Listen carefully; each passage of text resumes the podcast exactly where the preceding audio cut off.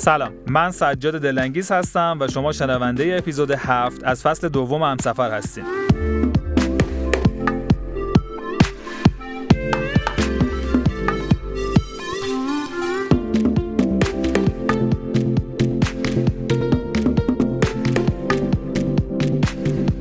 همسفر پادکستیه در مورد سفر زندگی. ما زندگی روی سفر میدونیم و سفر رو هم عین زندگی. توی این پادکست ما روی مهارتامون کار میکنیم و سعی میکنیم هرچه بیشتر و عمیق‌تر خودمون رو بشناسیم. هدف ما بالا بردن سطح آگاهی و جسارت خودمون و شنونده هاست. توی مسیر داستان‌های متفاوت زندگی آدم‌ها رو میشنویم. پس اگه فکر میکنید تجربه‌ای برای به اشتراک گذاشتن با شنونده ها دارین، حتما بهمون پیام بدید.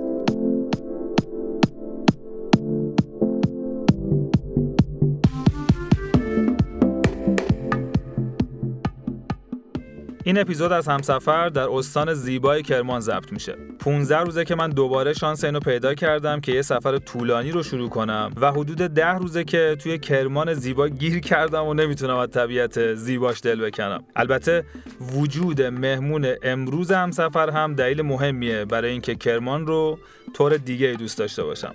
سالار عزیز اهل کرمان، قهرمان سابق وشو جهان و در حال حاضر طبیعتگرد، ورزشکار، گیاهخوار و یک شخص در جستجوی آگاهی و در پی کشف و شهود. خیلی زیاد خوش اومدی و خوشحالم که مهمون همسفر هستی. منم سلام عرض میکنم خدمت همه همسفرهای عزیز و اونایی که مشتاق به سفرن و دوست دارن زیبایی ها رو ببینن. سلام، میخوام مستقیم بریم سراغ زندگی تو، ببینیم چه اتفاقاتی رو پشت سر گذاشتی تا به این نقطه‌ای که الان هستی برسی. بنابراین اول میریم سراغ دوران کودکی و نوجوانیت. میخوام ازت بخوام که خیلی خلاصه بهمون بگی زندگی چجوری شروع شد، چه شکلی بود و چه رنگ و بویی داشت و نگاهت به دنیا چطور بود. زندگی من یه زندگی روستایی بود که یه جای خوشاب و هوا، یه جای سرسبز به دنیا اومدم و توی یه محیط روستایی توی طبیعت بودم که خودش یه آمادگی سازی برای من بود. انگار یه مسیر خیلی جذاب برای من درست کرد که بتونم الان داشته و استفاده های زیادی ازش کنم. یعنی اون قسمت از زندگیت خیلی به نظرت مرتبطه و تأثیر داشته روی این قسمت بعدی زندگیت که میخوایم در موردش صحبت کنیم؟ نظرت اینه؟ دقیقاً یه آمادگی سازی بود برای من که بتونم الان ازش یه استفاده زیادی کنم. خب من انتظار داشتم یه خورده کمتر خلاصه بگی، یعنی یه خورده بیشتر از اون جزئیات زندگی توی اون دوران توی فکر می‌کنم روستاهای کرمان بودی دیگه، درست؟ اگه اسم روستا هم بگید. آره، یکی از روستاهای کرمان به اسم اسکر از روستاهای رابور است و سیستم روستایی اونجا خب یه طبیعت بکر خیلی خفن داره که پر از کوه و کوهستانه. یه منطقه سرسیری خیلی خوشاب هوایی که 6 ماه از سال و بهار و تا آخر تابستون و بسیار تا بسیار هوای دلچسب و مناسبی داره. و خب حالا بعدش چجوری شد که این قسمت از زندگیت وصل شد به وشو و دوران حرفه‌ای و ورزشکاری؟ جالبه، اون محیطی که زندگی میکردم احساس میکنم خودش یه کمپ تمرینی برای من بود. حالا چه به لحاظ آمادگی بدنی، چه به لحاظ جنگ و مبارزه. توی اون سیستمی که بودیم، توی اون شرایطی که اونجا وجود داشت و حاکم بود، ما باید قدرت نمایی میکردیم. حالا توی سن و سال، توی مدرسه یه جورایی باید برتری تو ثابت میکردی. حالا توی یه کلاس، توی محله است، توی یه شرایطی اون برتریه باید ثابت میشد و این باعث شد که از همون اول یه آدم قلدر بار بیام، یه آدمی بار بیام که توی یه شرایط ایدال انگار بزرگ شم و آماده بشم برای یه آینده عجیب و غریب. قلدریه با بار منفی دیگه، فکر میکنم اون موقع بار منفی داشته دیگه. نه مناسب بود. احساس میکنم همون زمانم هیچ وقت اجافی در حق کسی نمیکردم، زورگویی نمیکردم ولی اگه یه جایی واقعا میدیدم یه اتفاق میفته و یه جایی واقعا اجاف میخواد در حقم بشه، حتما خدمتشون میرسیدم. آره، نمیذاشتم بمونه همینجوری. خب خیلی عالی. حالا ما همیشه مهمون داریم، باید من سعی کنم که خلاصه بگن. الان فکر کنم باید سعی کنم که توی خورده بیشتر با جزئیات بگی. خب میخوام دوباره اشاره کنم به دوران حرفه‌ایت، یعنی این چجوری شروع شد؟ بالاخره توی روستا هم بودی، احتمالاً خیلی هم خبر نداشتی که این رشته چه داستانی داره، چه اتفاقاتی داره واسش میافته در شهرتون، و یهویی هم که احتمالاً همینطوری الکی نرفتی توی باشگاه. این داستان چجوری شد که وشو شروع شد توی زندگیت؟ خیلی جالبه. داداش من خودش توی هنرهای رزمی بود و وشو کار میکرد توی یه تایمی، ولی خب به خاطر که شرایطی که داشت متأهل بود و زمانی که شروع کرد دیر تونست به سیستم قهرمانی برسه. جایگزین خوبی برای داستان داشت و اولین کسی که به ذهنش رسید من بودم و یادم اومد گفت بیا یه 6 ماه تمرین کن، 6 ماه دیگه مسابقه انتخابی تیم ملیه و پتانسیلشو داری، یه 6 ماه. من واقعا از بچگی انگار توی کمپ تمرینی بودم. چرا میگم کمپ تمرینی؟ مثلا یه اتفاقی برام افتاد که شاید بگم یه 2 ماراتون رو در یه روز تونستم تمرین کنم و بدوم. شاید الان برم 1 کیلومتر بزنم، بیشتر از 42 کیلومتر رو تو یه روز من تونستم بدوم و سر یه لج و لجبازی یه دوچرخه گرفته بودم، یه دوچرخه بروزی تو اون زمان از اینایی که تازه کمک دارن و بوق داره و خیلی جیگول پیگول. و یکی از دوستامون که یه مقدارم توپل بود خیلی بامزه بود، من دوچرخه‌مو به کسی نمیدادم چون خیلی دوستش داشتم و این دوستمون اصرار کرد که یه دوری بگیره بذاره و من چون قلدریه رو داشتم محدوده براش مشخص کردم، گفتم تا این محدوده میری دور میزنی میای.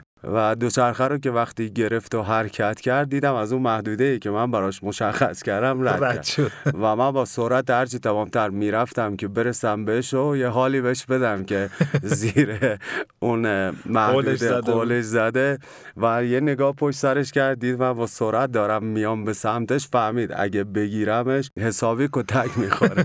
اون رکاب میزد فرار کنه، منم میدویدم که بگیرمش. توی احتمالاً محیط کوهستانی، درسته؟ آره، محیط کوهستانی که سربالایی و سرپایینی و خب آسفالت بود، ولی و اون کارش خیلی راحت تر بود چون با دوچرخه بود. جایی که سربالایی میشد توان این که رکاب بزن و سربالایی رو بره نداشت و من بهش نزدیک میشدم.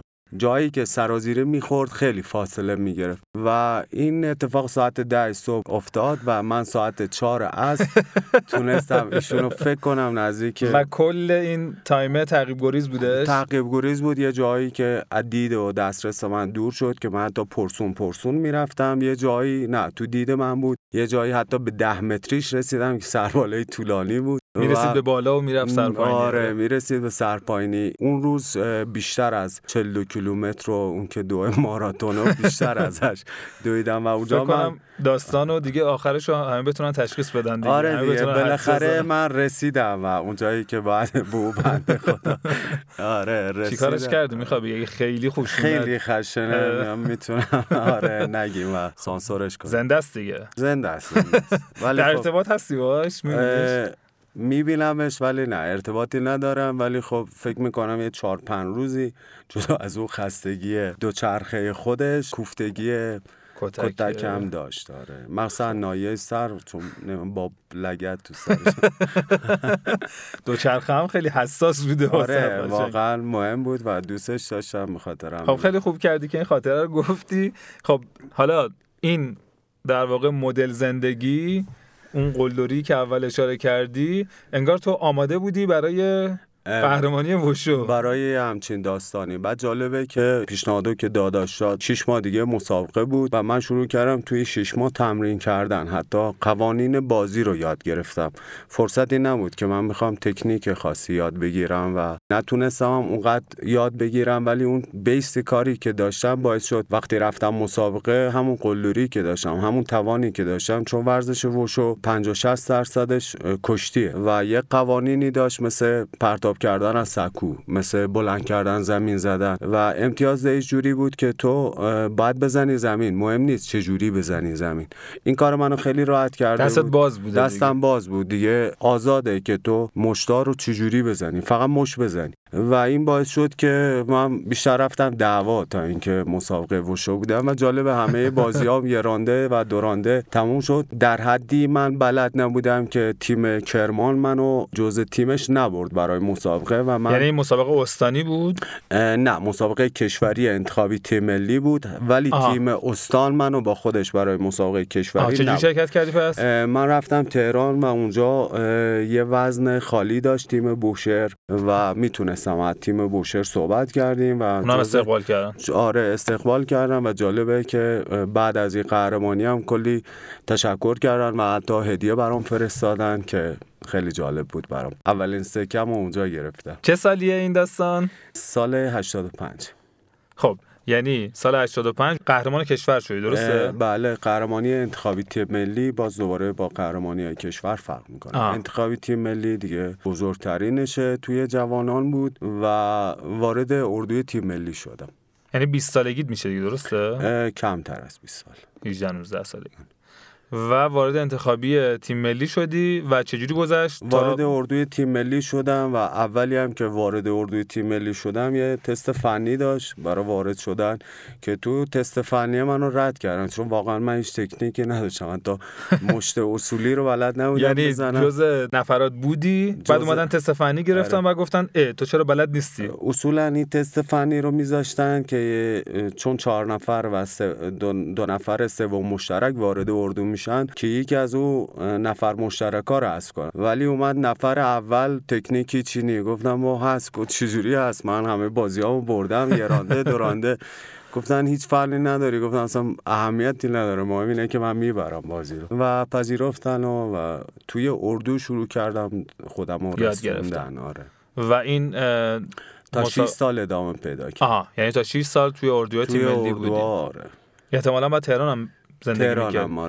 پس از اینجا منتقل شدی به تهران. 6 ماه 3 ماه زندگی می‌کردیم، دوباره برمیگشت. و این مسیر تا رسیدن به قهرمانی جهان چقدر طول کشید؟ این داستانم مثلا تعریف کن که چجوری شد به قهرمانی جهان رسیدی؟ 2-3 سال که تو اردو بودم و برای مسابقه اعزام شدم و تونستم توی مسابقات قهرمانی جهان 2007 تونس اول بشم. چند سال بعد از اینکه اون اولین قهرمانی کشور رو به دست آوردی؟ 2-3 سال بیشتر طول نکشید. خیلی عالی. خب حالا میخوام برسیم به یکی از نقاط عطف زندگی، دیگه خودت هم موافق باشی که این نقطه عطف زندگیت بوده. رسیدی به قهرمانی و یهو تصمیم گرفتی که ادامه ندی. همین بعد از 2 سال یا بعد از 6 سال این اتفاق افتاد؟ قهرمانی یه جوری نبود که یهو تصمیم میگیرم ادامه ندم. من همیشه جوری آمادگیمو حفظ میکردم که اگه مسابقه بود با یه هفته 2 هفته 1 ماه تمرین خودمو برسونم و مسابقه رو برم.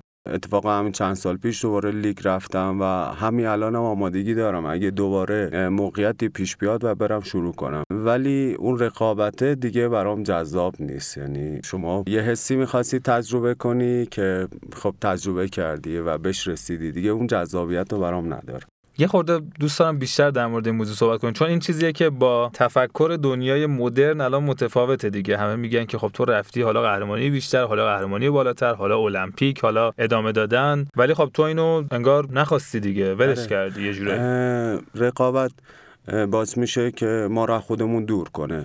چجوری دور کنه؟ چون توی رقابت ما باید یه جورایی قضاوت کنیم، باید یه جورایی نقش بازی کنیم، باید یه جورایی ممکنه حتی تقلب کنیم. این باعث میشه که ما را از اصل خودمون یه مقداری دور کنه و من دوست داشتم این اتفاق بیفته. میتونم بپرسم در چه سالی این اتفاق افتاد؟ یعنی چند سالگی تصمیم گرفتی دیگه اونقدر حرفه‌ای و در سطح خیلی بالا حتی چند سال اخیر رو میرفتم، ولی رقابت مهم نبود، یعنی برد باخته برام مهم نبود. و جالب وارد این مسیر که شدم یکی از چیزایی بود که آرزوی داداشم بود، چون خودش دوست داشت قهرمانی رو تجربه کنه و یه جورایی نمایندگیش رو به عهده گرفتم و این کار رو انجام دادم و خیلی بیشتر از من خودش خوشحال بود که این اتفاق افتاده و اولین جایی که اشک شوق رو دیدم ازش تو همون قهرمانی بود.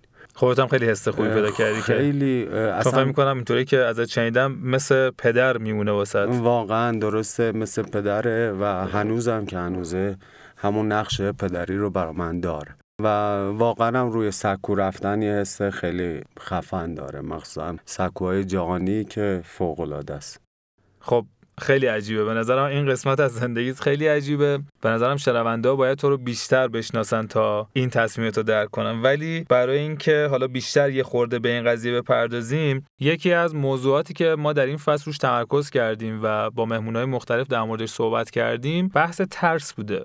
شما توی نقطه‌ای بودی، توی تهران رفتی زندگی کردی، از یه جا یه چی میگن تحول خیلی بزرگ، تفاوت خیلی بزرگ رو ایجاد کردی، احتمالاً برات یه لذت بزرگی هم داشته، خیلی هم احتمالاً خوش میگذشته، ولی یهو یه موضوعی اونقدر برات پررنگ میشه که تصمیم میگیری که اون قسمت رو ول کنی و یه مدل دیگه‌ای به دنیا نگاه کنی. حالا ول کنی منظورم به اون شکل سابق دیگه بهش نگاه نمی‌کردی دیگه. ترس نداشتی از اینکه من اینو اگر بذارم کنار یه چیز بزرگی رو از دست میدم؟ ببین همیشه اینجوری بود برا من که و ثابت شد، چون توجه کردم همیشه اگه یه دری برات بسته بشه درهای دیگه باز میشه. به خاطر همین پشت هیچ دری وای نمیسم که در بزنم، چون فرصت‌های جدیدتری میاد. برای من اینجوری بود که من دوست نداشتم فقط یه وشوکار باشم، یه قهرمان باشم. بله شما میتونی توی یه هیته وارد چی و بشی 100%. من دوست داشتم زندگی‌های دیگر رو تجربه کنم، مدل‌های دیگر رو زندگی کنم و سبک‌های دیگر رو تجربه کنم و این داشته‌های خیلی زیادی برای من داشت که همین الانم دوست دارم وایس ای داستان و هی ادامه بدم، هی یادگیریامو بیشتر کنم. الانم دارم این کارو انجام میدم. به موضوع ترس اشاره نکردی، تو اون تایم می‌ترسیدی یا نه؟ واقعیتش نه زیاد، چون اون سبکی که زندگی کرده بودم خیلی ترس آره دیگه جایگاهی نداشت، چون خود روی سکو رفتن وشو یه جنگیه دیگه و یه جنگیه که بیهوشی، شکستگی، من ساق پام درشته نازکنه شکست در حدی که پای من آویزون بود فقط. آره هیچ الان که خیلی وضعیت الان خیلی اوکی، ولی چیز داری آتل بهش میگن پلاتین. آره منظور که یعنی تو همون زمان بچگی اینقدر چالش‌ها داشتم که بالا درخت افتادن رو داشتم در حدی که 20 دقیقه بیهوش بودم و وقتی بوش اومدم انگار دوباره یه دنیای دیگه برام باز شد. تمام اون چیزایی که قرار بود و انگار تو اون مرحله گذروندم و خیلی خوشحالم که یه همچین جایی بزرگ شدم، یه همچین آدمایی دور و برم بود و فکر می‌کنم اونجا همه ترسامو کنار گذاشتم. یعنی میتونی بگی که حالا اون در مورد گذشته بوده، ولی در مورد الان اگه بخوای صحبت کنی، الان ترس چه جایگاهی در زندگی داره؟ احساسش میکنی؟ وجود داره هنوز؟ باش چجوری معامله میکنی؟ هضمش سخته، ولی جوری با خودم کنار اومدم که تمام داراییمو، تمام چیزی که دارم، حتی تنمو، همه چی رو توی 15 ثانیه از دست بدم. یعنی هر چیزی که دارم، حتی خودم، یعنی اینقدر استقبال میکنم از این داستان. به خاطر همینم خیلی چالش. ما طبق رسم میگیم دور از جون، ولی حالا من متوجهم تا چی میگی، ولی ما طبق رسم میگیم دور از جون. اگه موافق باشی یه استراحت بدیم، یه موزیک از پلیلیست تو گوش بدیم، شنونده هم گوش بدن. عالی. و آره یه از اون موزیک ملوهای باحالی که میدی به من یه 15 روز پشت سرم نان استاپ گوش میدم، بعدش برگردیم در مورد موضوعات دیگه صحبت کنیم. بسیار عالی.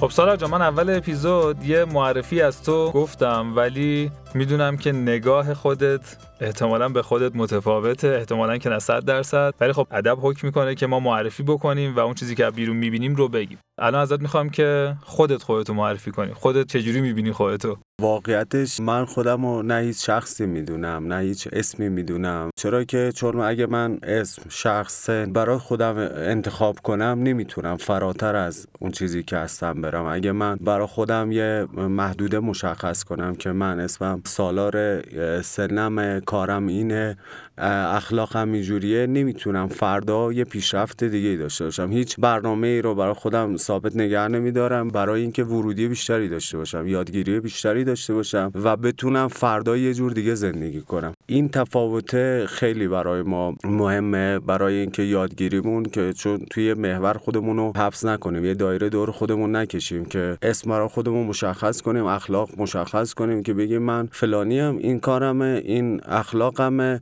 و اینجوری رفتار میکنم، اینجوری. این دقیقاً یه چیز ثابت شده است که من اینو دوست ندارم. به خاطر همین امروز ممکنه کنار شما یه شخصیتی، یه آدمی دیگه باشم، برای نفر بعدی یه آدمی با یه شخصیتی دیگه، با یه کارایی دیگه باشم. ولی اگر مجبور باشی که تو این چالش شرکت کنی و خودت رو در یک جمله معرفی کنی، مهمترین واژه‌هایی که در مورد خودت به کار میبری که یه جمله رو بسازه و تو رو تعریف کنه، چی میگی؟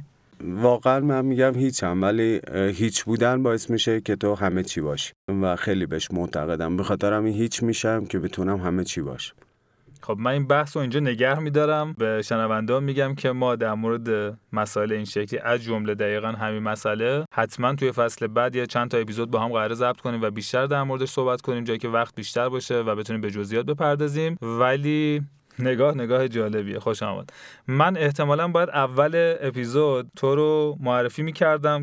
البته منظورم این که از تو چندین بار صحبت شده توی یکی از اپیزودهای ما، اپیزود 200 کیلومتر پیاده روی ساحلی که یه سفر 4 نفره بوده. اون امینی که توی اون اپیزود شما میشنوید همین سالاره. اونجا یه شخصیت دیگه بود. آره اونجا یه شخصیت دیگه بود. ولی اون امین و سالار رو یه توضیح بده، میخوای شنونده یه خورده شاید. در کل امین و سالار جفتش درسته، ولی اسم کوچیک و بزرگ دارم و ولی سالار رو بیشتر دوست دارم. آها خب همین دیگه. سالار، میخواستم که در مورد خودشناسی صحبت کنم. میخوام ببینم نگاه تو به خودشناسی چجوریه، چجوری اینو تعریف میکنی و در زندگی تو چجوری کار کرده، به خاطر اینکه تو تصمیماتی در زندگیت گرفتی که خیلی متفاوته با قبلش، یعنی با قبل از اون نقطه. این تصمیمات هیجانی بوده، فقط دوست داشتی تجربه کنی چیزای جدیدو، یا نه مثلا میرفتی در درون و یه چیزی رو میدیدی، یه دلیلی، یه چیزی برای اینکه بری اون کارو انجام بدی رو پیدا میکردی در درونت؟ اینو میشه خیلی راجع به صحبت کرد و اینکه نمیدونم از کجا شروع کنم، ولی میدونم که خودشناسی به ما دنیا شناسی میده و دیگر شناسی میده. کار ما رو خیلی راحت میکنه. اگه علمی بخوایم بگیمش که کاری که خودشناسی با ما انجام میده، صداهای پس سر و صداهای همهمه‌های سر رو یکی میکنه و یه ارتباطی با قلب میگیره، با اون ذهن شهودی ما. و ذهن شهودی ما هیچ وقت به ما دروغ نمیگه، هیچ وقت اشتباه نمیکنه و همیشه بهترین راهنما بوده. یه جورایی بدن و ذهن کنار میرن و همراه میشن و بیشتر تصمیمات با ذهن شهودیه و وقتی ذهن و بدن کنار برن، ما یه بچه‌ایم که فقط باید بچگی کنیم و لذت ببریم بدون اینکه هیچ گذشته‌ای داشته باشیم و هیچ آینده‌ای، و بیشتر در لحظه‌ایم. خودشناسی به من در لحظه بودن رو یاد داد و این باعث میشه زمان برای من بی‌نهایت باشه. زمان بی‌نهایت اینجوریه که واقعا یک روز اندازه 10 سال ممکنه برای ما بگذره و لذت بخش باشه. یه خورده به نظرم بیشتر توضیح بده، وقت داریم. راجب اگه همین بحث اشکال نداره یه خورده باز بشه و وقتم بگیره به نظرم. ببینید در کل اگه بخوایم چیز کنیم، قلب یه مرکزه که بسیار یه انرژی بالایی داره. قلب خودمختاره و میدونین که زیر نظر هیچ چیزی کار نمیکنه، همه یه سیستم بدن زیر نظر مغزه و فرمانروای مغزه. ولی قلب جایگاهش خیلی متفاوته، برعکس چیزی که اکثر آدما فکر میکنن همه چی ذهن و مغزه، برعکسه. و قلب حتی طرف اگه مرگ مغزی هم بشه، قلبش داره کار میکنه و این نشون دهنده اینه که قلب یه فرکانس بالاییه. قلب برای خودش یه عضو فقط نیست، یه انرژی خیلی بالاییه که بین روح و جسمه و اگه ما بتونیم خیلی روی این داستان کار کنیم، ذهن و بدن رو همراه کنیم، صدای پس سر رو بگیریم، مغز رو همگام کنیم و در ارتباط با قلب بدیم، قلب یه فرکانس قوی میگیره و میده به مغز که همون احساساتیه که کارش اجراییه. نه احساسی مال قلب نیست. احساسات احساسات مال بقاس که ما هرچی بتونیم کمتر احساساتمون رو روشن کنیم انرژی کمتری از دست میدیم. اون احساسات خوب چی؟ مثلا احساس عشق؟ احساسات خوب اتفاقا فرکانس قوی از قلبه که ما رو به یه حالت مغزی گامایی میرسونه که بسیار تا بسیار برای ما کارآمده و کار میکنه. میدونم که حتما باید یه اپیزود جدا در مورد این قضیه صحبت کنیم، ولی اگه بخوای یه 3-4 تا کار بگی که بچه‌ها در این مسیر قرار بگیرن، بیسو بگو، اون چیزی که حالا مثلا الان تو لول بالاتریه، نه الان بخوان این کار رو بکنن، این صداهای پس ذهن رو بشناسن اصلا، بعد برن بهشون گوش بدن و در واقع در نهایت منتهی بشه به خودشناسی که بتونن تصمیمات درست بگیرن، با چی شروع کنن، چه کار انجام بدن؟ ببین اکثر آدما توی تصمیم گیری‌ها به مشکل میخورن. این چیزی بوده که برای من، برای شما، برای اکثر آدما پیش اومده و این آزمون خطایی بوده. تصمیم گیری‌ها زمانی به مشکل میخوره که چپ و راست مغز هر کدوم یه صدا داره و هر کدوم یه تصمیمی میگیره. یه ور مغز میگه فلان کارو کن، یه ور دیگه میگه نه اگه این کارو کنی اینجوری میشه. بعد یهو پس سر که مال خاطراته میگه یادت اون روز این کارو انجام دادی اینجوری شد، نه این کارو انجام نده. و ذهن تحلیلی دوباره که جلوی سر ماست، اون دوباره یه صدای دیگه. اگه ما بخوایم این صداها همه رو بگیریم باید یه فرمول انجام بدیم. اگه بخوایم اون فرمول انجام بدیم، چیزی که الان خیلی کار میکنه اینه که بتونیم وارد یه سیستمی بشیم مثل مدیتیشن. حالا بعضیا ممکنه با ورزش کردن نوار مغزشون رو پایین بیارن، حالت مغزشون رو به حالت آلفا بیارن و تو لحظه باشن. بعضیا ممکنه با نماز خوندن باشه، بعضیا ممکنه موندن توی طبیعت باشه و گوش دادن به سکوت باشه که این همهمهای سر رو یکی کنن و همه سر رو به همگامسازی برسونن. وقتی صداهای سر یکی بشه یه تصمیم میشه و وقتی ذهن شعودی که همون قلب فرکانسو بفرسته، ما یه تصمیم میگیریم که اون بهترین تصمیمه. اون تردید دودلی توش نیست، اون بهترین تصمیمیه که ما میگیریم و هیچ وقت پشیمونی هم نداریم ازش. حالا باز فکر کنم یه خورده جامعه اشاره کردی، اون قدم اولی که همین الان مثلا من اینو گوش کردم و فردا میخوام برم در این مسیر گام بردارم، برم چه کتابی بخونم، برم چه اطلاعاتی کسب کنم، برم با چی شروع کنم، این بستگی داره باز دوباره تو چه سطحی باشیم که چه کتابا شروع کنیم. شما فکر کن سطح پایین میتونیم از کتاب عادتهای اتمی شروع کنیم که یه فرمول خیلی خوبی برای عادت‌ها میده، چون اولین کاری که ما باید کنیم از بدن بگذریم. برای این که بدن بگذریم، بدن خیلی قلدره، خیلی زور زیاده و اگه سوار بر کار باشه خیلی بهمون زور میگه و یه جوره هم خیلی وقتا بچگانه است. ممکنه ما تا سر کوچه بخوایم بریم، تا 2 وعده غذا از ما نگیره تا سر کوچه نره. ممکنه فلان کارو بخوایم انجام بدیم، خیلی غر بزنه خستم الان کجا میخوای بری. اولین چیزی که باید بگذریم از بدنه که عبور کنیم و یه چیزی که باید ما بدونیم اینه که ما بدنمون نیستیم، ما بدن داریم. اگه اینو هر روز تکرار کنیم که ما بدنی داریم، ما بدنمون نیستیم، این خیلی کمک میکنه و کتاب عادتهای اتمی میاد یه فرمولی به ما یاد میده که خود کتاب بهتره و این فرمول نوشته است و این فرمول اگه حفظ کنیم و طبق این فرمول عمل کنیم، خیلی عادتامون رو میتونیم عوض کنیم و حداقل این که میتونیم بزرگتر از بدن باشیم و این یه قدم ما رو جلو میندازه. در تایید صحبت تو بگم که من عادتهای اتمی رو دوباره همین چند روز اخیر شروع کردم، بوده 40-50 درصدش رو دوباره خوندم، انگار که دفعه اول اصلا نخونده بودمش، این که هیچ. ولی عجب کتاب خوبیه، واقعا الان داره تو زندگیم کار میکنه و هر روز خدا رو شکر میکنم که دوباره رفتم به سمتی که بتونم بخونمش. خیلی جالبه دیگه. یه حالا نکته جالبی که واسه من داره، یعنی من میخوام مهمترین نکتهشو بگم، اینه که یه عادت 3 تا لایه داره. لایه اول یا یه جورایی میشه گفت لایه آخر نتیجه است. همه روی اون نتیجه تمرکز میکنن، همه میگن که بریم رژیم بگیریم شکم آب بشه درست. بعد یه ماه که میگذره شکم آب نمیشه، میگه ای بابا مثلا بیخیال پیتزا رو بیار بخوریم یا مثلا دیگه ورزش رو بیخیال. لایه وسط لایه سیستم و فرآیند که میگه این باز گزینه بهتریه برای اینکه روش تمرکز کنی، یعنی شما از چه راهی میخوای به اون نتیجه برسی، بیشتر بیا روی اون سیستم تمرکز کنی. و خیلی جالب که میگه که حتی روی اینم شما نباید تمرکز کنی، روی لایه اول یعنی اگه سیستم وسط باشه و نتیجه یه طرفش باشه، اون طرفش میشه هویت. هویت یعنی اینکه شما خودت رو ورزشکار بدونی، یعنی شما راهی نداری برای اینکه ورزش نکنی. و یه مثال جالبی هم که میزنه اینه که از یه شخصی که تازه سیگارو ترک کرده یا یه تایمی که سیگار ترک کرده بپرسی که سیگار میکشی، میگه که نه من تو ترکم. این هنوز هویتش تغییر نکرده، یعنی هنوز امکان داره بیاد سیگار رو بکشه. ولی کسی که هویتش رو تغییر داده میگه که نه من سیگاری نیستم. یعنی دیگه واسش مشخصه که من به سیگار کشیدن فکرم نمی‌کنم. مرسی که عادت‌های اتمی رو معرفی کردی. خیلی دوست دارم که بشه خلاصش رو، حالا خلاصه این کتاب یا چند تا کتاب دیگر رو با هم بشه در موردش صحبت کنیم. واقعا همینجوریه، ما باید از تک تک سلولامون شروع کنیم. به خاطر اینکه بتونیم به یه هدف بزرگتر برسیم باید از ریز جزئیات شروع کنیم، که ریز جزئیاتی که اصلا به چشم نمیاد.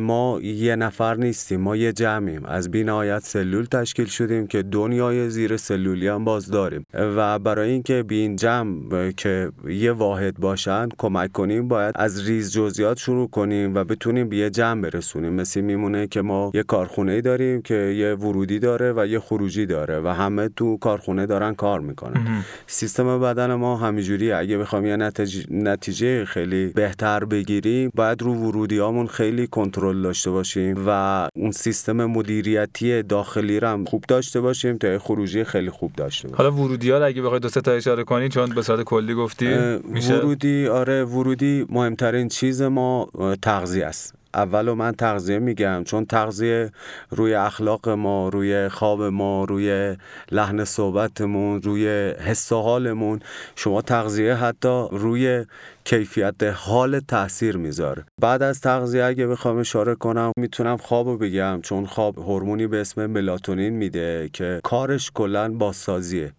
هورمون ملاتونین میتونه قند خون ما رو تنظیم کنه، هورمونامون تنظیم کنه، سیستم دفاعیمون رو قوی کنه، حتی میتونه IGA به ما بده که ضد پیری، ضد درد، ضد بیماریه. کیفیت خواب خیلی مهمه که ما یه خواب با کیفیت داشته باشیم، که هرچی ملاتونین بیشتر باشه، دوز بیشتری داشته باشه، کیفیت خوابمون بیشتره. و بعدش فعالیته، یه فعالیت مناسب که ورزش میشه. ورزشه، آره، فعالیت مناسبی که آره مثل ورزش باشه.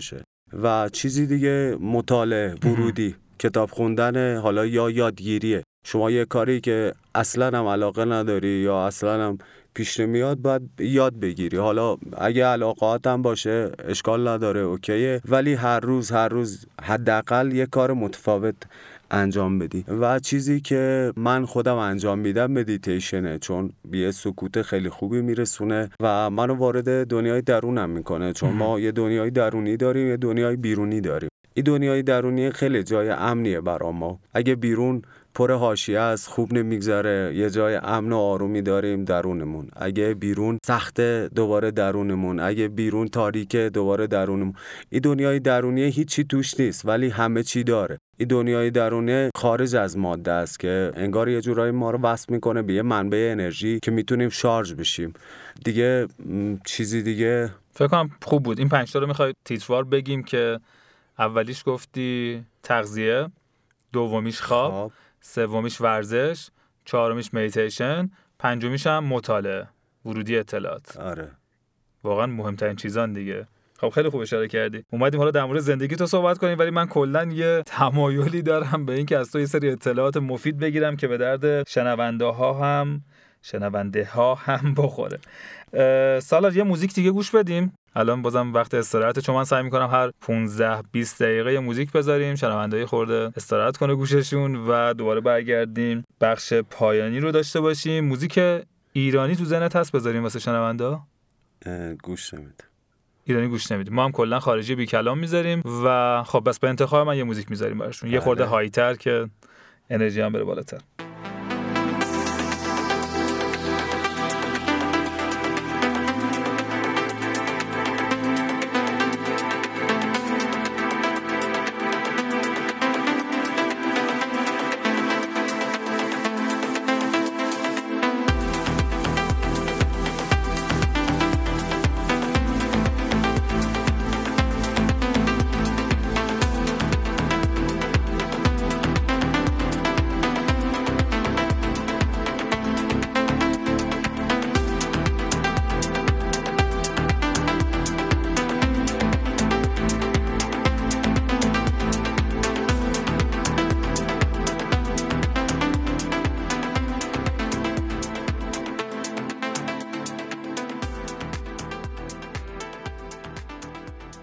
موضوع بعدی که میخوام در موردش صحبت کنیم در مورد لایف استایل جدیدته.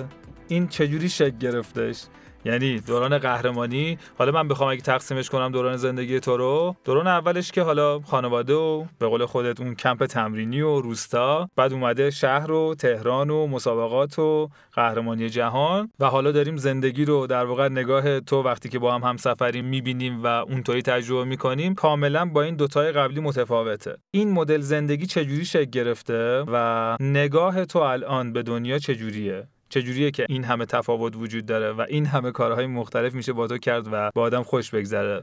شاید بگم اون چیزی که شما دیدین هنوز فراتر از این چیزیه که شما مثلا یه زندگی شاید کارمندی دارم که شما اصلا احساسش نکردی و متوجهش نشدی یا نه دیگه. آره ما اونو آره یه زندگی دارم که وارد مثلا سیستم دنیای زیراب و غواصی شدم، یه سیستم زندگی دارم که وارد خلبانی پاراگلایدر شدم که تو آسمون و یه رهایی آزادیه. چیزی که شما باش آشنا شدی همین سبک طبیعته و بازم دوست دارم فراتر برم و تجربیات بیشتری داشته باشم. چیزی که الان هستم یه رهایی آزادی خاصیه، یه دنیاییه که سعی میکنم خیلی از زمان و مکان فراتر برم. بیشتر سعی میکنم برام زمان و مکان مهم نباشه. چرا؟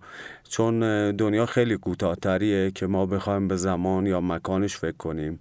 ما اگه بتونیم به زمان و مکان فکر نکنیم، تو لحظه بودن رو بیشتر میتونیم تجربه کنیم. تو لحظه بودن برای ما تایم زندگی رو بیشتر میکنه، استفادهش رو بیشتر میکنه، انگار کش میاد برامون. بنابراین از اون زندگی اومدی به سمت این که چیزای مختلفی رو تجربه کنی. اشاره کردی پاراگلایدر رو تجربه کردی، غواصی. آره خلبانی پاراگلایدر رو دارم و غواصی 2 ستاره رو دارم. دو ماراتون آره. 2 ماراتون دیدم تو کویرم حتی. آره خیلی کویرو خب من دوست دارم، با اینکه نزدیکمونه و زیادم میریم، ولی هر باری که میرم شگفت زده میشم چون احساس میکنم دریچه رو به دنیای دیگه. چون میتونی از کف آسمون ببینی، از کف زمین دور تا دورت آسمون ببینی، شبایی که پر ستاره است از کف زمین حتی ستاره ببینی، انگار وسط یه گویی هستی که آره تجربهشو کردیم. آره خیلی عجیب و جالب و جالبه که اون تجربه ماراتون هم شبیه بود که ماه کامل بود و 42 کیلومتر رو زیر نور ماه توی همون کلوتا دویدم و نمیدونستم زیبایی ببینم، لذت ببرم یا بدوم. و همین الان هم دوباره اگه مسابقه والیبال باشه مثلا شرکت میکنم، بدمینتون باشه، فوتبال باشه میرم. شاید 100% نباشم ولی ممکنه یه پاس گل یا یه گل بزنم. اگه فوتبال میرم، اگه والیبال میرم، حداقل یه نگاه جالبیه ها. واسه تویی که مخصوصا قهرمان جهان بودی، الان اینو چجوری مثلا توجیه میکنی واسه خودت؟ تویی که 100 رو در یک رشته تجربه کردی، الان خودت داری میگی یه جایی برم شاید 10-20% ولی یه بازی میکنم. اینو یعنی منظورم اینه که نگاهت به این قضیه چجوریه که میتونه واسط لذت بخش باشه، میتونه واسط جذاب باشه؟ ببین مهمترین چیزی که من احساس میکنم دنبالشم و میخوام به دست بیارم آگاهی و اطلاعاته. تنها چیزی که از ما هست نمیشه اطلاعات و آگاهیه. تنها چیزی که روی ما میمونه. ممکنه داراییمونو بگیرن، ممکنه جونمونو بگیرن، هر چیزی رو میتونیم از دست بدیم ولی آگاهی و اطلاعات این زمان از دست نمیدیم. یعنی اعتقادت اینه که حتی بعد از مرگ، حتی بعد از مرگ ما یه منبع انرژییم که با اطلاعات و آگاهی کار میکنه. تعریف انسان مقداری محدودی انرژیه که در محدوده مشخصی از زمانه. یه مقدار انرژی که توی محدوده مشخصی از زمان اومده و با آگاهی و اطلاعات زیست میکنه که این اطلاعات و آگاهی همیشه روی ما هست. انرژی ما تبدیل میشه از حالتی به حالتی دیگه ولی اطلاعات آگاهی هست به همراهش. و چیزی که با یادگیری به دست میاریم شبکه‌های نورونی مغزی جدیدن. جالبه که این شبکه‌های نورونی مغزی جدید با هم اطلاعات رد و بدل میکنن. شما فوتبال و بلدی، از اینور بدمینتون هم بلدی، اینا یه چیزی مابین اشتراک میذارن. به خاطر همین خیلی‌ها اختراع میکنن، مخترع میشن، به خاطر این اطلاعاتیه که از یادگیریاشون به دست میارن. طرف صافکاره مثلا، از اونور تعمیرکار میشه یه ماشین ساز. این چیزیه که خیلی کار آمده برای ما و تو طول زمان میبینی ایده‌های جدید به سمت ما میاد، لذت بیشتر به سمت ما میاد. خیلی عالی. سالار، اون نقطه‌ای که باعث شد این تصمیمو بگیری چی بود؟ مخصوصا در مورد گیاهخواری، چون تو به هر حال یه ورزشکار بودی که به طور سنتی همه میگفتن تا میتونی مثلا گوشت بخور، مرغ بخور و خب خیلی چیزا تغییر کرد. الان یه سری اشاره بهش کردی، فکر می‌کنم اون قسمت کافیه. در مورد گیاهخواری چی شد که این استارت خورد؟ الان 4 5 سال فکر می‌کنم گیاهخواری و تو جذاب‌ترین، بهترین، خفن‌ترین گیاهخواری هستی که من دیدم. مگه میشه اینقدر خوشمزه باشه همه چی؟ چجوری شد این اتفاق افتاد؟ این نقطه کجا بود؟ خیلی جالبه اینکه واقعا دیگران ما رو میترسونن، مخصوصا از ناشناخته‌ها. همیشه آدم‌ها از ناشناخته‌ها میترسن، حتی خود ذهن ما از ناشناخته‌ها میترسه و دنبال شناخته‌هاست، ولی همه قشنگی چیزی که من متوجه شدم تو ناشناخته‌هاست. گیاهخواری از اینجا شروع شد که من توی 18 سالگی یک کتاب خوندم. یک کتابی بود که در مورد خامگیاهخواری بود، خیلی برام جذاب بود. این کتابو دایم به من هدیه داد و من کتابو کاملا خوندم، خیلی هم مشتاق شدم و یه تایم کوتاهی انجام دادم خامگیاهخواری رو. ولی همینجوری که شما میگی مادرم فلان شخص، واقعا اون ترسایی که با آدم میدن و اون چیزایی که با آدم میدن ممکنه از مسیرش منصرف کنن. من یه تایمی کار رو انجام دادم و به اون کیفیت و اون حالی که میخواستم رسیدم، یعنی طعمش رو چشیدم. چند روز یعنی؟ 4 روز. 4 روز انجام دادم. من یه حالت سرسبکی خیلی عجیب داشتم که احساس نمی‌کردم رو زمین دارم راه میرم، انگار روی دراگ خاصی بودم، اینقدر که حال عجیب و غریبی داشت. این طعمشو خیلی دوست داشتم و لذت بردم، ولی شرایط محیطی، شرایطی که توی زندگی میکردم مثل خیلی از الان، اجازه این کارو به من نداد و برای خودم هم سخت بود چون آمادگیشو نداشتم.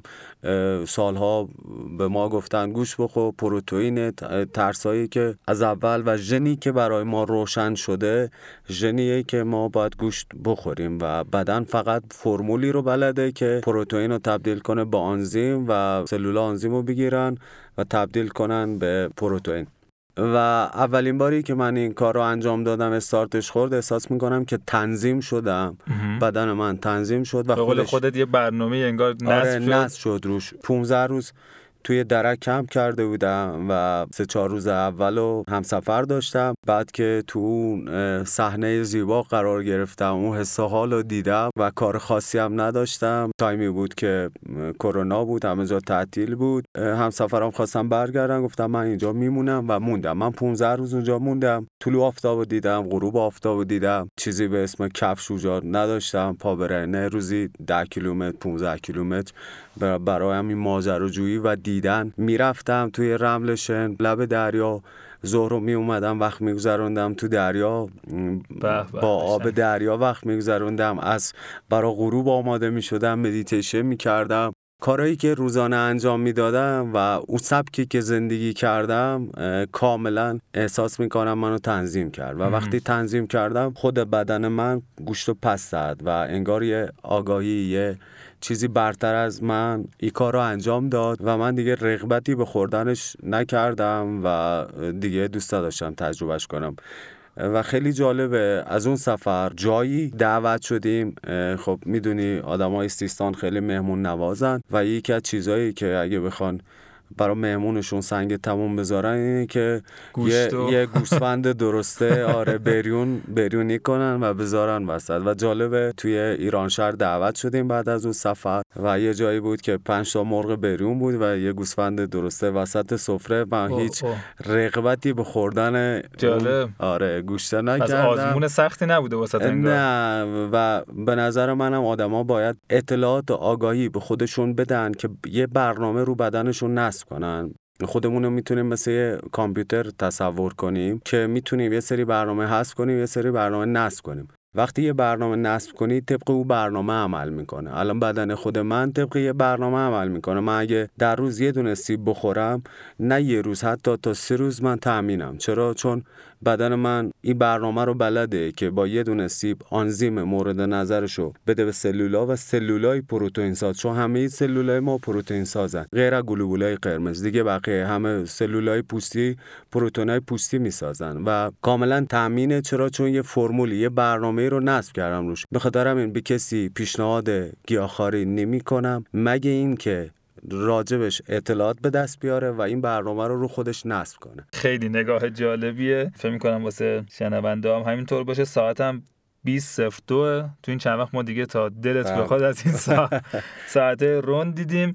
امیدوارم چابه‌ها روکه بشه و ما بتونیم چابه‌ها رو با تو تجربه کنیم دیگه. حتما خوشحال می‌شم. اگرم نشد که دیگه حالا در ادامه سفر جنوب ببینیمت. خیلی خوب توضیح دادی و من به عنوان کسی که 10 روز با تو زندگی کردم و غذاهای تو رو خوردم و سبک زندگی تو دیدم، مثل این که کامل کار کرده دیگه. یعنی اگه یه گیاهخوار بخواد بیاد یه مثالی رو بده، به مثلا بگه این نمونه کاره، شما قشنگ نمونه کاری، بدن آماده و قدرت بدنی بالا و استقامتی بالا و 5 سالم از گیاهخواری. درست.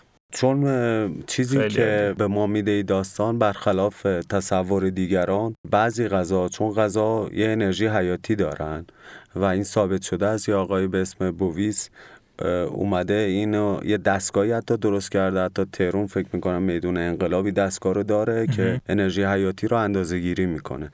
یه آقای بوویسی دستگاه رو درست کرد و اومد انرژی حیاتی تمام این موجودات و گیاه و اینا رو اندازه گیری کرد. چیزی که گوشت داره، مثلا چیزایی که توی خشکیان، یه انرژی پایینی داره نسبت به میوه‌ها و سبزی‌ها. خب چیزی که ما می‌خوریم میشه جزئی از ما. ما اگه یه انرژی پایین‌تری وارد خودمون کنیم، انرژی عمومیمون میاد پایین. ولی وقتی یه انرژی بالاتری استفاده کنیم، انرژیمون بالاتر میره.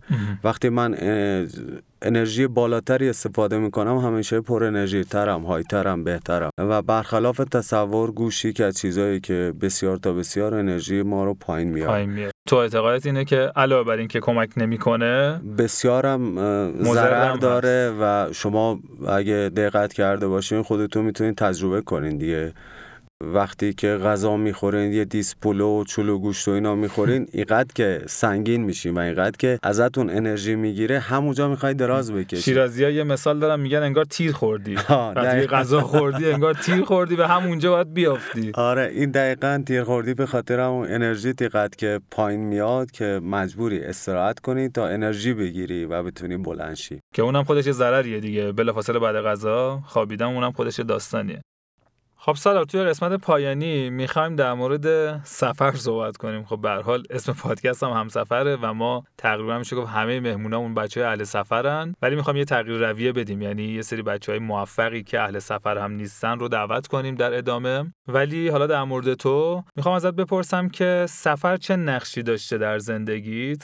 میتونی یه کوتاه به این اشاره بکنی؟ و سوال بعدیم هم اینه که یکی از سفرهات که نقطه عطفی بوده، یکی از سفرهات که خیلی متفاوت بوده، یه چیزی که فکر می‌کنی در حد نمیدونم 7-10 دقیقه برای ما تعریف کنی رو تعریف کن. یه سفر خیلی متفاوت. اول اینکه سفر چه داشته‌ای داره. سفر همون که راجب صحبت کردیم، ورودی ما رو بیشتر میکنه.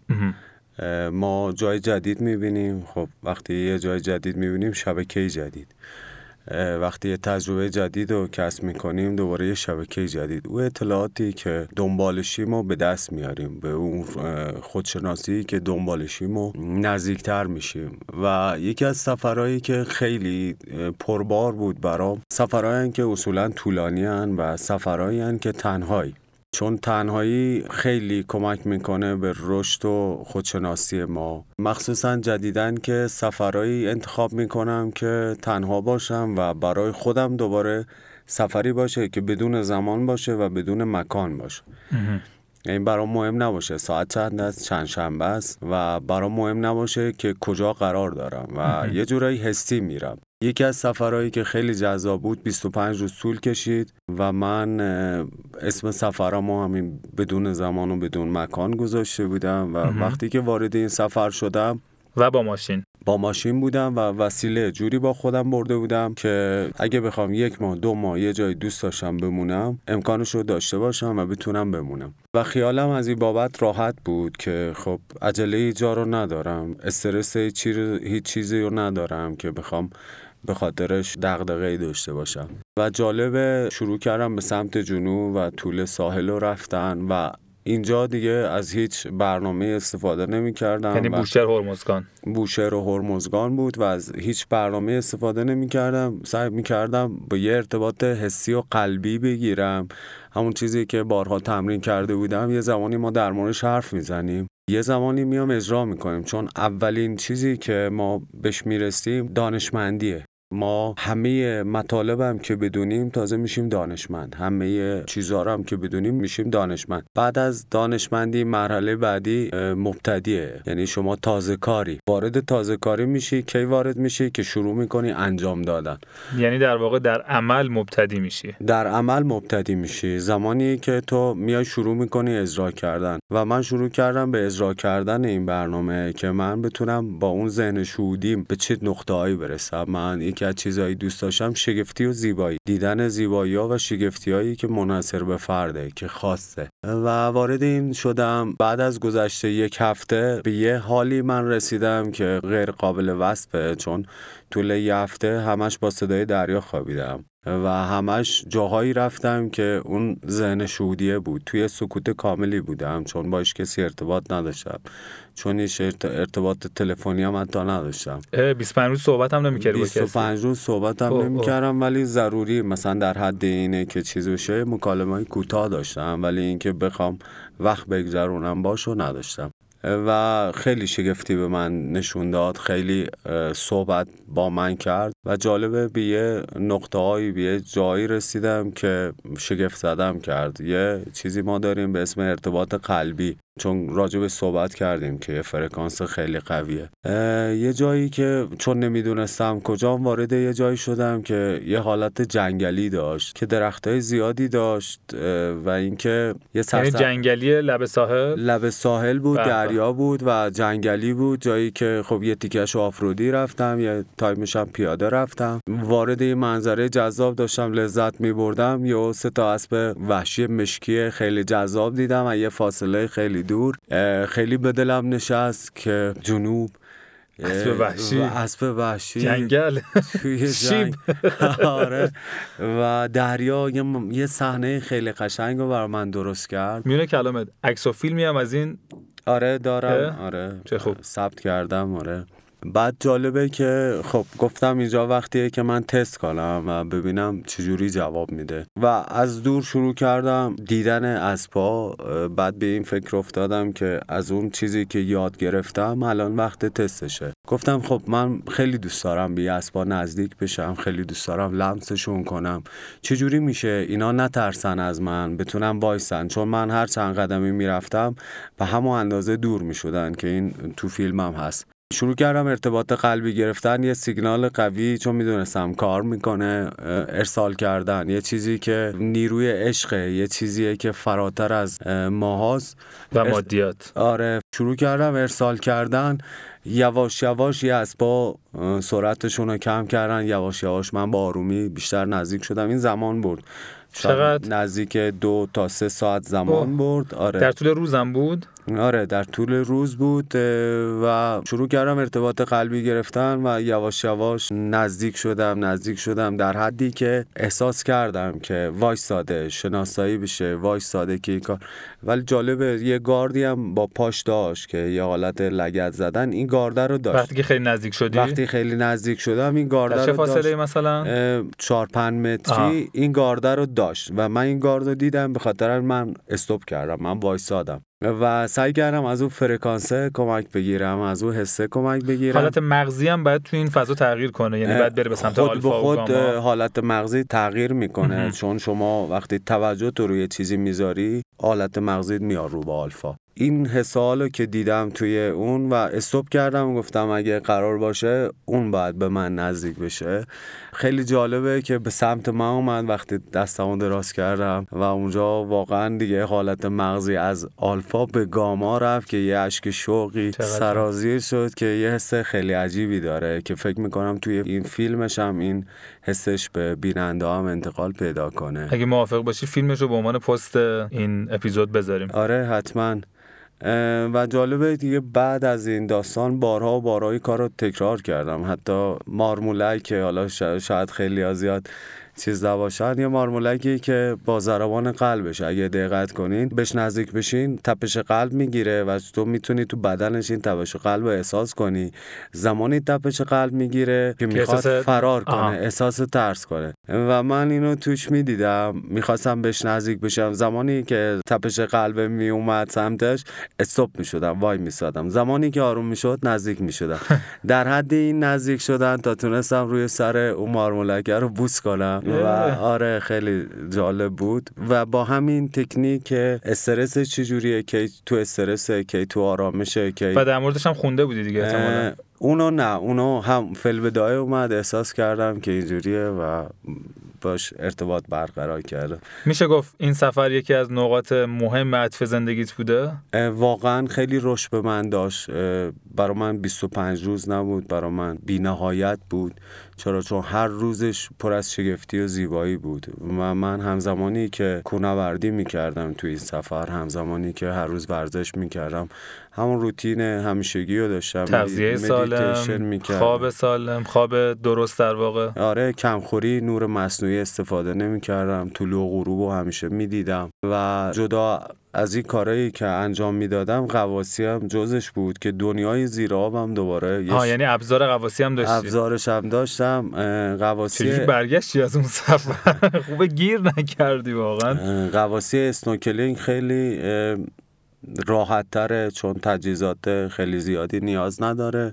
شما رو سطح آب شناوری، حتی یه تکنیک تنفس هم داره که تو میتونی حتی تقویت کنی خودتو، سیستم تنفسی تو بالاتر ببری و شما میتونی با یه حبس نفس خیلی لذت ببری از دیدن زیر آب، روی سطح آب شناوری و دنیای زیر آب رو میبینی. هر زمان هم که دوست داشته باشی یه چیزی رو لمس کنی یا یه چیزی رو نگاه کنی، نیاز بازم به همون سیستم داری که انرژی تو، منظور این که اگه بخوای لمس کنی بازم نیاز به یه سیستمی داری که بخوای نزدیک بشی یا نه، اون باید بشناسی که آره دنیای زیراب دوباره یه آگاهی متفاوتی داره و خود اون دنیای زیراب هم باز برای من جالب بود. یه زمانی شاید جزء آرزوهای من بود که من بتونم شنا کنم، چون موقعیتش برام پیش نیومده بود که با آب ارتباط بگیرم. بعد اینکه به خودشناسی رسیدم از خودم، فهمیدم اگه من بخوام، آب یه عنصره دیگه، بخوام وارد این عنصر بشم باید اطلاعات اون عنصر وارد من بشه و خیلی جالبه. حتی یه سفر بابت این رفتم لارک و یه 10 روز رفتم کنار دریا و کم کردم، با دریا وقت گذروندم به این نیت که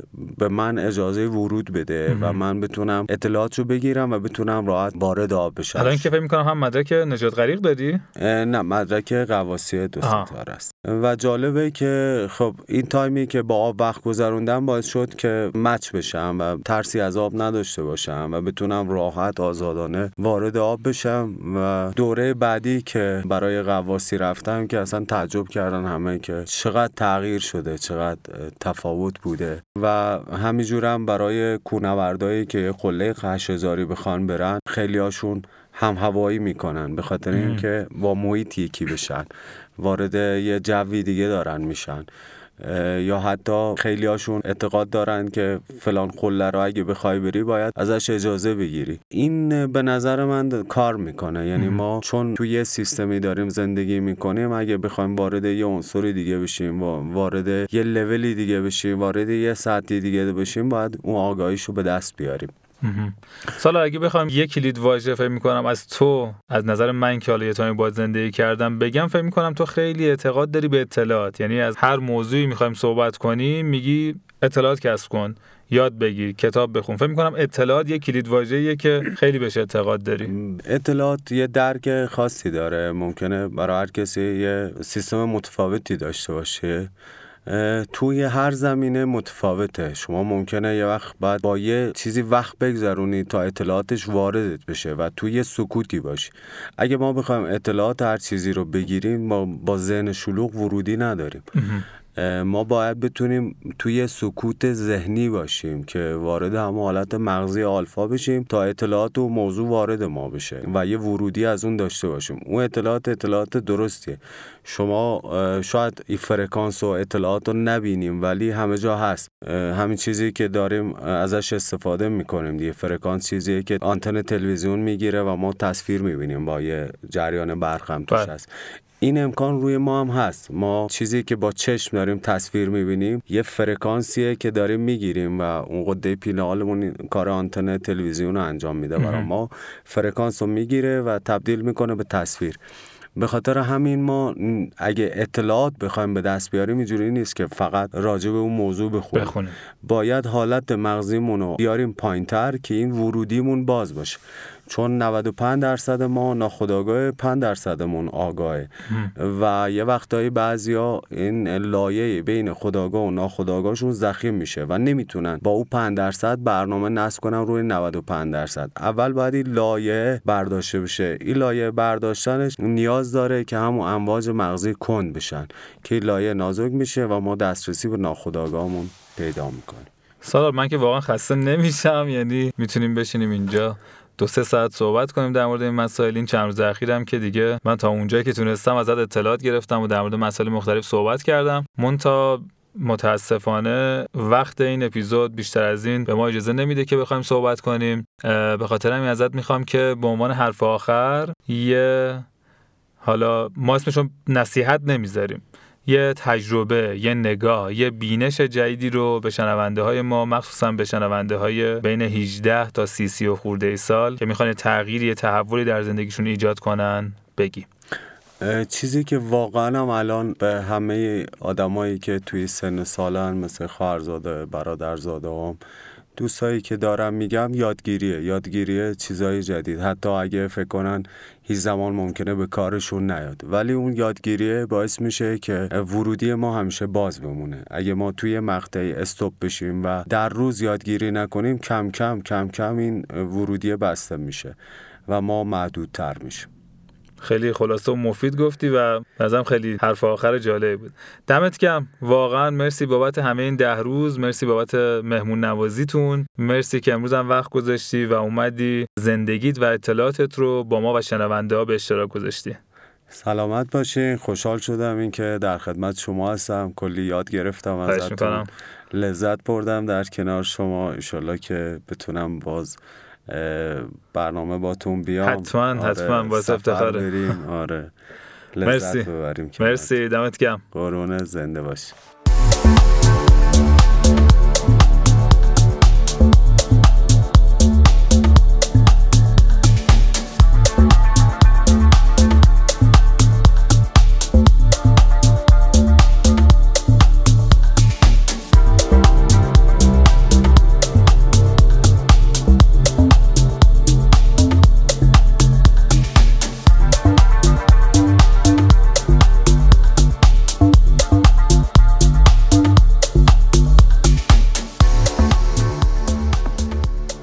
این اپیزود رو تقدیم میکنم به همه کرمانی‌های عزیز که بسیار گرم و مهمون نوازن و در کنارشون واقعا خوش میگذره. طبق معمول صمیمانه بابت حمایت‌های همیشگیتون تشکر میکنم و مثل همیشه ازتون خواهش میکنم ما رو در اپلیکیشن‌های پادگیر دنبال کنید. این کار شاید در حد 30 ثانیه از شما وقت بگیره، ولی به ما انرژی بسیار زیادی میده برای ادامه راه، برای تولید محتوای غنی‌تر. دمتون گرم. تا اپیزود بعدی شما رو به خدای بزرگ میسپارم.